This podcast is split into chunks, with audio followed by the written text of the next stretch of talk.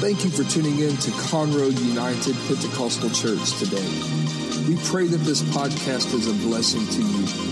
If there is ever anything we can do for you, please email admin at conroeupc.org. Amen, amen. It's the Christmas season. I love this time of the year. Amen. Uh, uh, uh, if you love this time of the year, why don't you look at your neighbor and just say, I love it. I love it. I love it. I love going to a crowded mall. I love, I, I, love going to the mall and I spend more time at the mall looking for a parking spot than I do inside the mall. I just love it. Yesterday, my wife and I did probably the dumbest thing of our entire life and we took three kids to the Galleria on a Saturday two weeks before Christmas, but we loved it. Our kids hated it, but we loved it because it is truly the most wonderful time of the year and not just because we like to get caught up in all the festivities and the warm fuzzy feelings that we feel of driving around a mall parking lot or sitting in a traffic jam or waiting in line for longer than we normally would. It's not because of that, but it's because we get to pause and we get to reflect on what matters most in our life, and that is family and that is friends. Uh, but most importantly, it's the birth of the Lord and Savior Jesus Christ. Aren't you thankful for Him tonight? And when I think about the Lord and his miraculous birth and how he robed himself in flesh and came to this earth, I begin to think of the story and, and, and, and, and there's a few guys that I really always tend to think about, and that's that's those wise men. That's the, uh, uh, uh, that's those magi. That's the guys we've heard about. That's the guys that we have set up on, down in the foyer for you on the middle table. You see the nativity scene and there's the wise men there. You always hear about the three wise men and we all have it decorated in our house. But there's really, there's really a lot more to it that I want to talk about tonight. There's really a lot more to the wise men than what we see in our decorations and what we see at the live nativities that we like to drive through. There's a lot more to that, and I want to talk about that. So here's what I want to talk about tonight. What made the wise men so wise? What made the wise men so wise? What made them so incredibly wise? You see, Something that I'm kind of jealous of is the wise men have a song after them. Amen. They, they've got a song. They've got all kinds of stuff after them. They even have a bumper sticker. Amen. Has, has anybody seen their bumper sticker? Wise men worship and wise men pray. Everybody seen that? They are so incredibly relevant today that they even have bumper stickers after them. And I just think that's so great. You see, the wise men may be among the least understood characters in the Christmas story, however. You see, Something that we always think is that there's always three of them. How, how many of you thought that there was the three wise men? Amen. There's, some say that they were Babylonian. Others say that they were Persians. Some say that they were Jews. Some say that it was a mixture of the three. Amen. We really don't know. Scripture doesn't tell us. I'm sure, I, I, I'm sure if we research hard enough and dig and scrounge around on our Google, if our Google isn't broke, we can figure something out. But scripture isn't really, really clear when it comes to all that. They're always dressed like royalty is what we think. I mean, you think, uh, you would think that, I mean, they've got the gold crowns, they've got the finest silks. I mean, it's something beautiful. It's something very, very, very beautiful. They're always in the manger delivering their gifts. They're always right there. They're always right there close to the manger delivering their gifts. And it's just a beautiful scene that we can all think of. And I'm sure that we are all there tonight, even as I discuss it. Amen. But ironically, the Bible doesn't provide any of that information that I've just shared. Christmas carols and cartoon paintings and nativity sets in your house, as I've already mentioned. Uh, we've got all kinds of stuff that talk about the wise men, but we've really never got to the principle of why the wise men were really called the wise men. And that's what we want to get into tonight. Regardless of, of how we use the wise men in our house and in our Christmas plays and while we're reading our Christmas books to our children, uh, regardless of the, de- of, of the decorations, we have to acknowledge that the Bible does give considerable attention to the Magi. It might tell, it might not tell us all that we want to know about them, but it does talk about them just enough. I don't know about you, but it, uh, uh, uh, uh but in the book of Matthew chapter two, it talks about the wise men just enough to, uh, to where I want to know more about them. I, I, I, I, just want to find out all that I want, all that I can about them. And so if you will allow me for just a few minutes to use my imagination, just, just go with me on a journey. I can't, I, I can't say that all of this is fact, but I think there's a principle behind it that we can apply to our life. Amen. So even if the Bible doesn't give us all the details that we desire or give me all the details that I desire on these wise men, there is still much to learn of the wise men. And that's, and that's where I want to go. And there's three questions that I had this afternoon while I was preparing my remarks for tonight. And, and, and, and, the questions that I asked myself were this. Why, why are they there? Why were the wise men there? Why were they led by a star? Why, why, why the wise men? Why the wise men? Why? Why? Why did Matthew put so much effort into writing about them? Why did he mention them several times? Why, why, why was their story woven into the birth of Jesus Christ? Why did that happen? Why did Matthew do that? What are we to learn from the wise men? Everybody look at your neighbor and say, what am I supposed to learn? What am I supposed to learn? What am I supposed to gather from all of this? What am I supposed to take away from all this? And what am I supposed to apply from all of this? You see, number one, no, point number one is, is, is this is what I would think. They worshiped him with their attitude. I, I want to draw just a few moments about their attitude of worship. Everybody say attitude of worship. These men were looking for the king and they expected to find him. They were looking for the king they expected to find them. They had faith that they were going to find baby Jesus lying in a manger. They didn't know where he was going to be. They didn't know if he was going to be in a manger or if he was going to be in a Californian king in the five star resort there in Jerusalem. They didn't, excuse me, in Bethlehem. They didn't know any of that, but they expected one thing that regardless of where he was, they were going to find him. And the lesson that I can take away from that is I might not know where he is at all times, uh, but I have faith to know that if I just believe and I just keep on doing what his word tells me to do, I'm going to find him. For he knows uh, where I am. And if I just have faith and I have the patience to understand that he is ordering my steps and he has not uh, forgotten me. The beautiful story of Christmas is just the fact that we are not forgotten. We are not forgotten. You see, it, it, it had been hundreds of years uh, since, uh, uh, uh, since the children of Israel were living under the law and the ceremony was taking place and they were just looking for a savior. They were, uh, they were paying all their sins forward and they were wondering how long this was going to happen and they had faith just like the wise men that something is going to happen. I don't know what is going to happen and I don't know how it's going to happen, but God is going to come to me and he's going to reveal himself to me and my life will forever be changed. Aren't you thankful that He has changed your life? Aren't you thankful that He has revealed Himself to you? And perhaps you are in the room tonight and he has not revealed himself to you. Let me tell you who he is. He is the wonderful counselor. He is the prince of peace. He is the lily in the valley. He is the rose of Sharon. He is the alpha. He is the omega. He's the peace in the middle of the storm. He is the hope in my hopeless uh, situation. Uh, he is, he, he, he, is my counselor. He is my accountant. Uh, he is my peace speaker. He is everything that I need and I am thankful for that. Can somebody give God thanks for being what you need uh, at your time of need? Come on, why don't we pause right now and just look back over 2015 and give God thanks for being good. For surely He has been our provider this year. Surely He has been our peace speaker this year. Thank you, Jesus.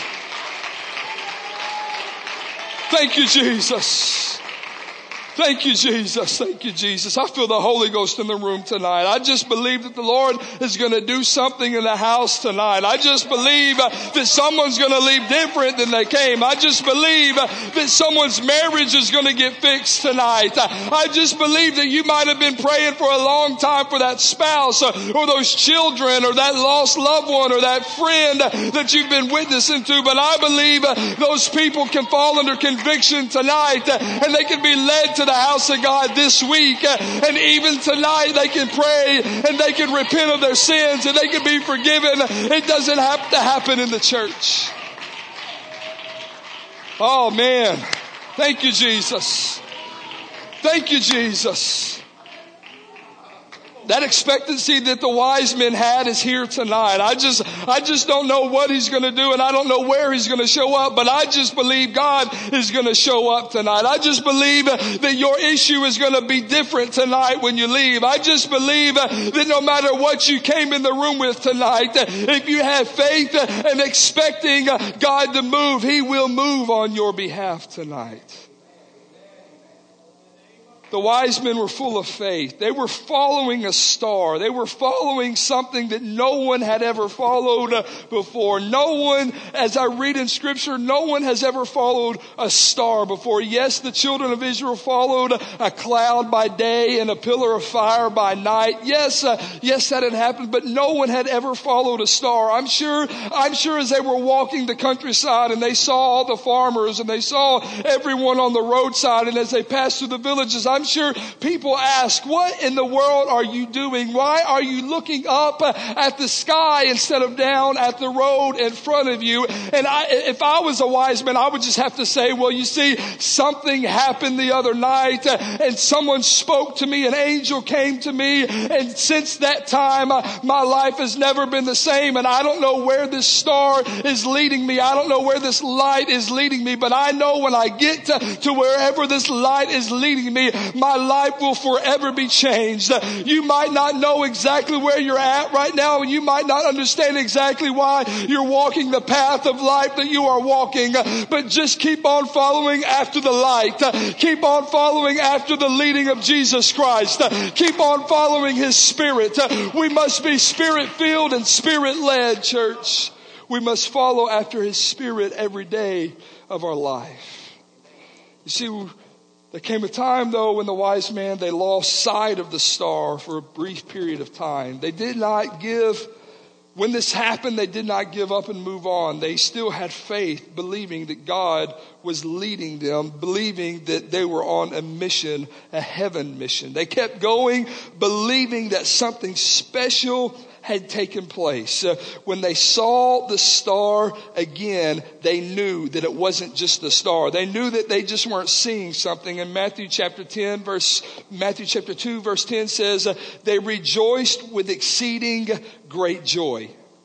They lost the star and then when they saw the star, they rejoiced with exceeding great joy. Everybody say great joy.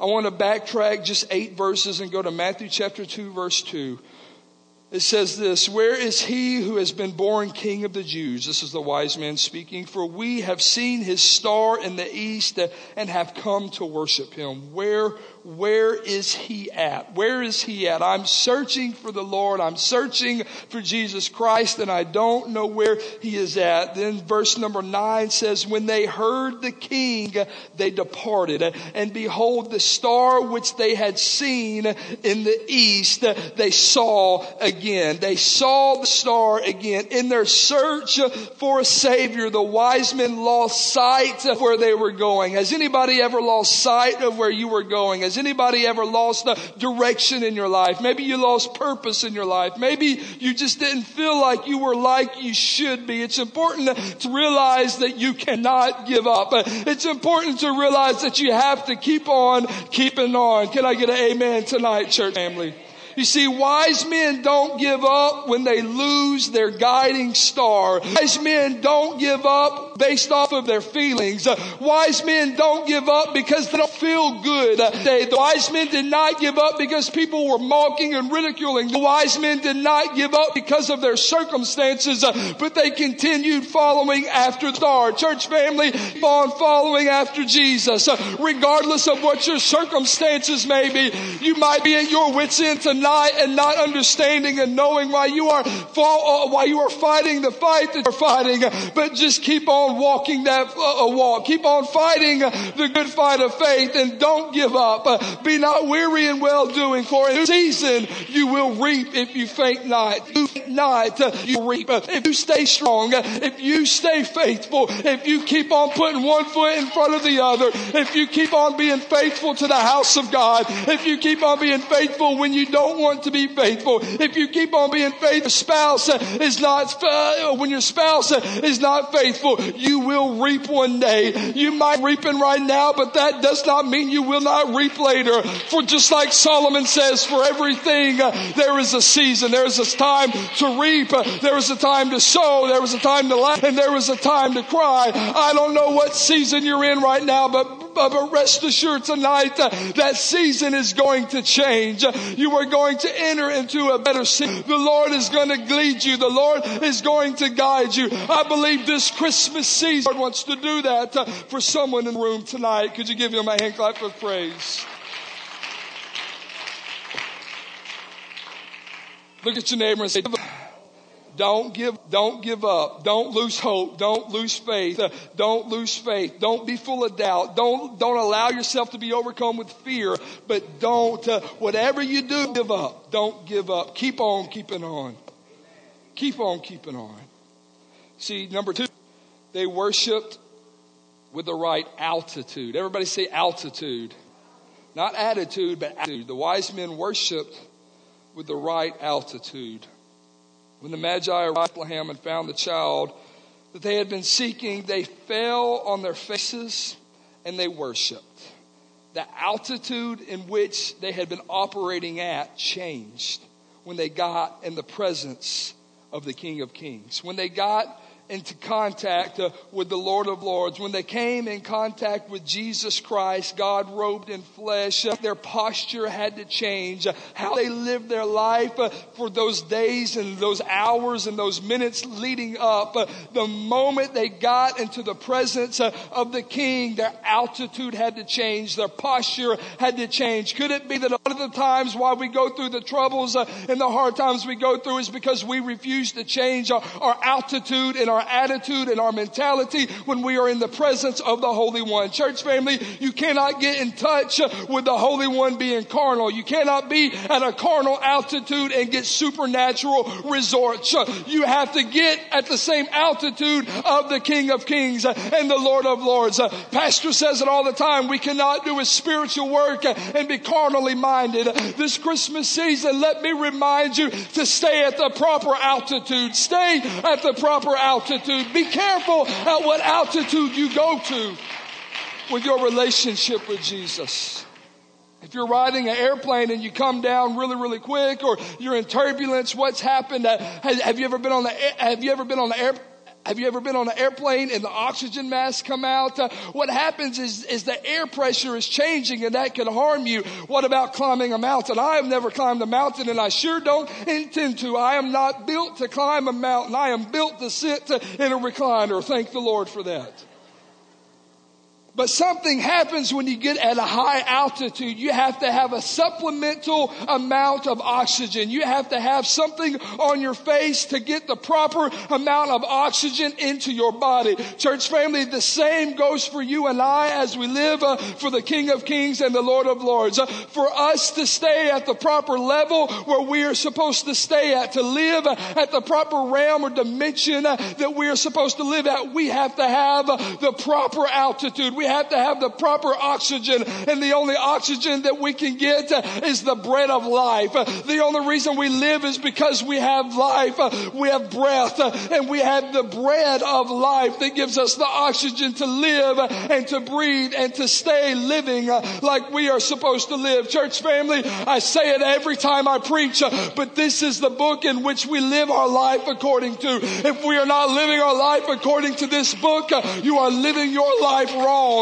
We must submit our thoughts, our motives, our desires, our children, our spouses, our finances, our careers. Everything must be submitted to this book or else we will not be able to go to the altitude that God is calling us to go to. We will not be able to function at the level in which God is pulling us to. Church family, to get to where God is going, we have to do what God is wanting us to do.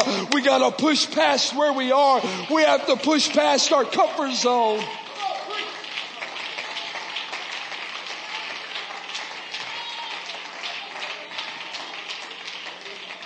And if you continue to rise in altitude but do not take care of your body, what happens? You get altitude sickness. Uh, there should be no Christians that have altitude sickness. Uh, there should be no Christians that are sick. Uh, there should be no Christians that are weak. Uh, we have to keep uh, proper maintenance on our life, uh, on our personal relationship with Jesus Christ.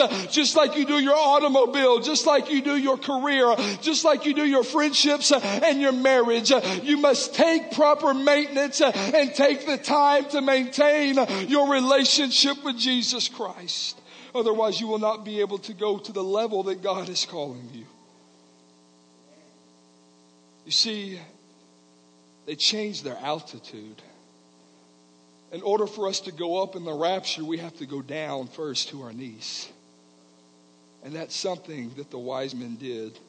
When they walked into that pitiful, that pitiful barn, smelly, noisy, and offered little dignity. They didn't stand there and gawk.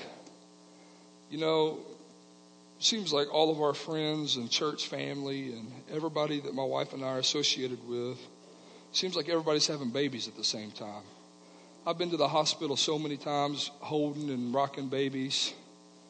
I think I think I've been. I don't know. I, I, I, I feel like I'm the ba- I feel like I'm the pastor of birth. Sometimes all I do is I'm at the hospital celebrating either my herd or your herd, but we're celebrating.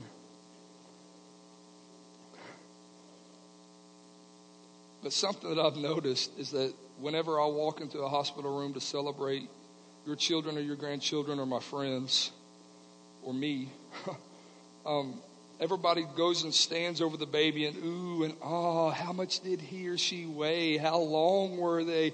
Don't they look like so and so? And the husband's family, they're just going to uh uh, uh, uh, uh, they're just going to believe with everything in them that no, that baby looks like our family. And then the other side of the family, no, that baby looks like our family. And then for a moment, the, uh, uh, uh, the mom and dad are saying, okay, everybody leave. We're about to have a fight. Everybody go home. Everybody go down the road, get something to eat, and come back later because they were standing there and gawking and they weren't trying to cause problems, but they just weren't focused on what they were supposed to be focused on. They were focused on the looks instead of the life that was given. And I think that if the wise men walked into that circumstance and focused on the looks and were gawking at the surroundings instead of what was laying in the manger, the story might not have wound up like it did. And we might not be talking about the wise men like we're talking about them tonight. They might not be the wise men, but they might be the foolish men. It's important that when we come into contact with the King of Kings and the Lord of Lords, every time we walk in those doors, we don't stand around and gawk and we don't stand around and examine everything that's happening, good or bad, but we just focus on one thing and, and one person only, and that is Jesus Christ and Him crucified, and He is the way, He is the truth, and He is the life. They didn't, they, uh, they didn't work the room. They didn't handshake everybody. They didn't slap backs. They didn't kiss cheeks. They didn't do all of that. No, that, that didn't happen. They weren't worried about their appearance. You know, we think that they looked all majestic. They might have, I don't know. But, but one thing's for certain is Mary didn't look that majestic. She just had a baby. Amen. I've been in the labor and delivery room. I, I've, been that, I've been there the hours and the days after the birth has happened. And it's just, there's nothing majestic about that. I mean, it's just, it's just mama don't look good and mama don't feel good and mama's ready for everybody to go home when that happens. My mama, Kayla, you look beautiful. Let me fix myself there. They weren't worried about any of that. No, that, that, uh, that wasn't all in their mind. They weren't worried about their appearance. The text says they fell down and they worshiped him. Matthew chapter 2, verse 11. The first half says, And when they had come into the house, they saw the young child with Mary, his mother, and fell down and they worshiped him. They were at this altitude, but they drastically changed to a lower altitude. They, they quickly humbled themselves because they recognized they were in the presence of someone much greater, much more powerful, much more stronger, much more royal, much more beautiful, much more magnificent, much more omnipotent than they were. And so they begin to honor and they humbled themselves. Church family, every time you walk in these doors and every time you go to your Sunday school class or singers and musicians every time you get on the stage or bus workers every time you get on those bright colored buses, no matter what your role is, or maybe you just come in and worship here. No matter what your responsibility is or isn't, we should enter in with a posture and the, and the attitude of humbleness and brokenness, recognizing that it, it's only because of the grace of God that we are here today. We shouldn't come in thumbing our noses at someone sitting down the pew or across the church because they're going through problems. Uh, we should walk in humble thanking God, God, it could have been me, but it wasn't me. You chose to protect me. You chose to block that relationship. Uh, you chose to block that roadway. You chose to block uh, that situation. Therefore, I'm going to lift up holy hands without wrath uh, and doubting. I'm going to lift up uh, hands that are ready to give and equally ready to receive. I walk in with a posture of worship. Uh, I walk in recognizing recognizing that if it had not been for you, I wouldn't be here. Can you just lift your hands tonight? Can we just go there as a church?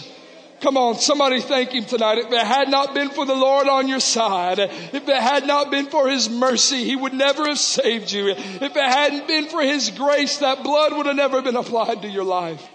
Thank you for your blood, Jesus. Thank you for your mercy that saved a wretch like me.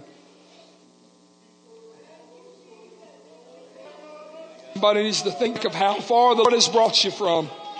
Somebody needs to remember real quick where you were, where, where you were at when God found you.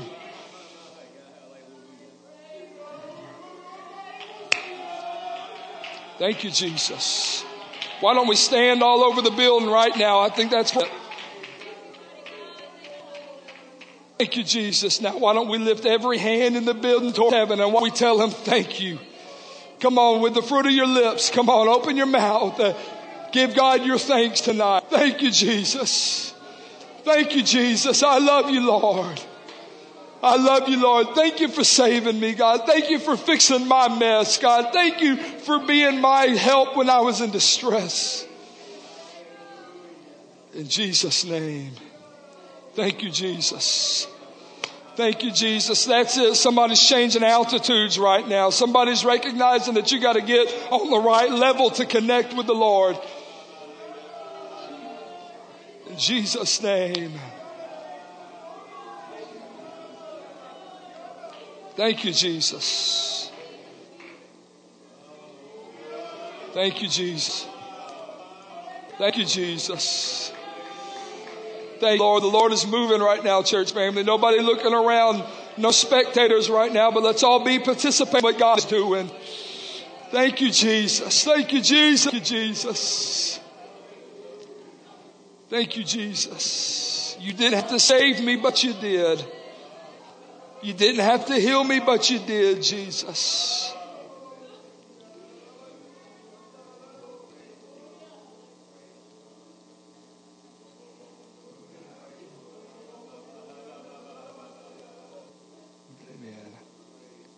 Aren't you thankful for what He's done in your life?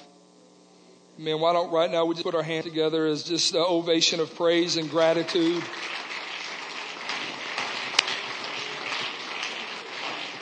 Come on, really thank Him, really thank Him. Thank you, Jesus.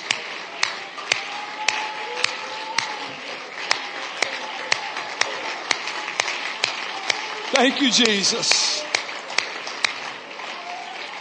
Holy, holy, holy are you. Holy, holy, holy, holy, holy are you.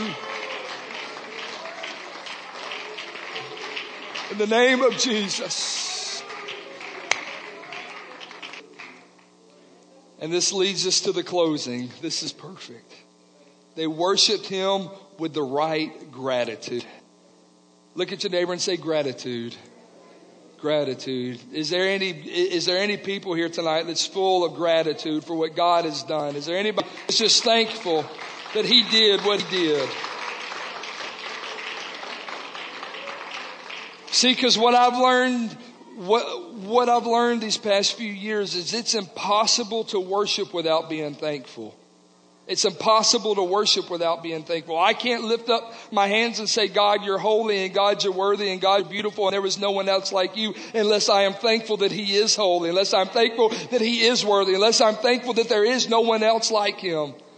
That means even if I'm walking through the valley of the shadow of death, even if I'm walking through the loss of relationship, even if I am walking through loneliness, even if I am walking through divorce, even if I am walking through death, even if I am walking through unemployment, even if I am walking through you fill in the blank in your life, uh, I am thankful that I am not walking through it alone because I could be walking through this alone. I could be forgotten. I could be lonely. I could be out on the backside of the desert somewhere with no one looking out for me, but there is a God in heaven who's leaning over the balconies and he is looking out for us. He is a shield.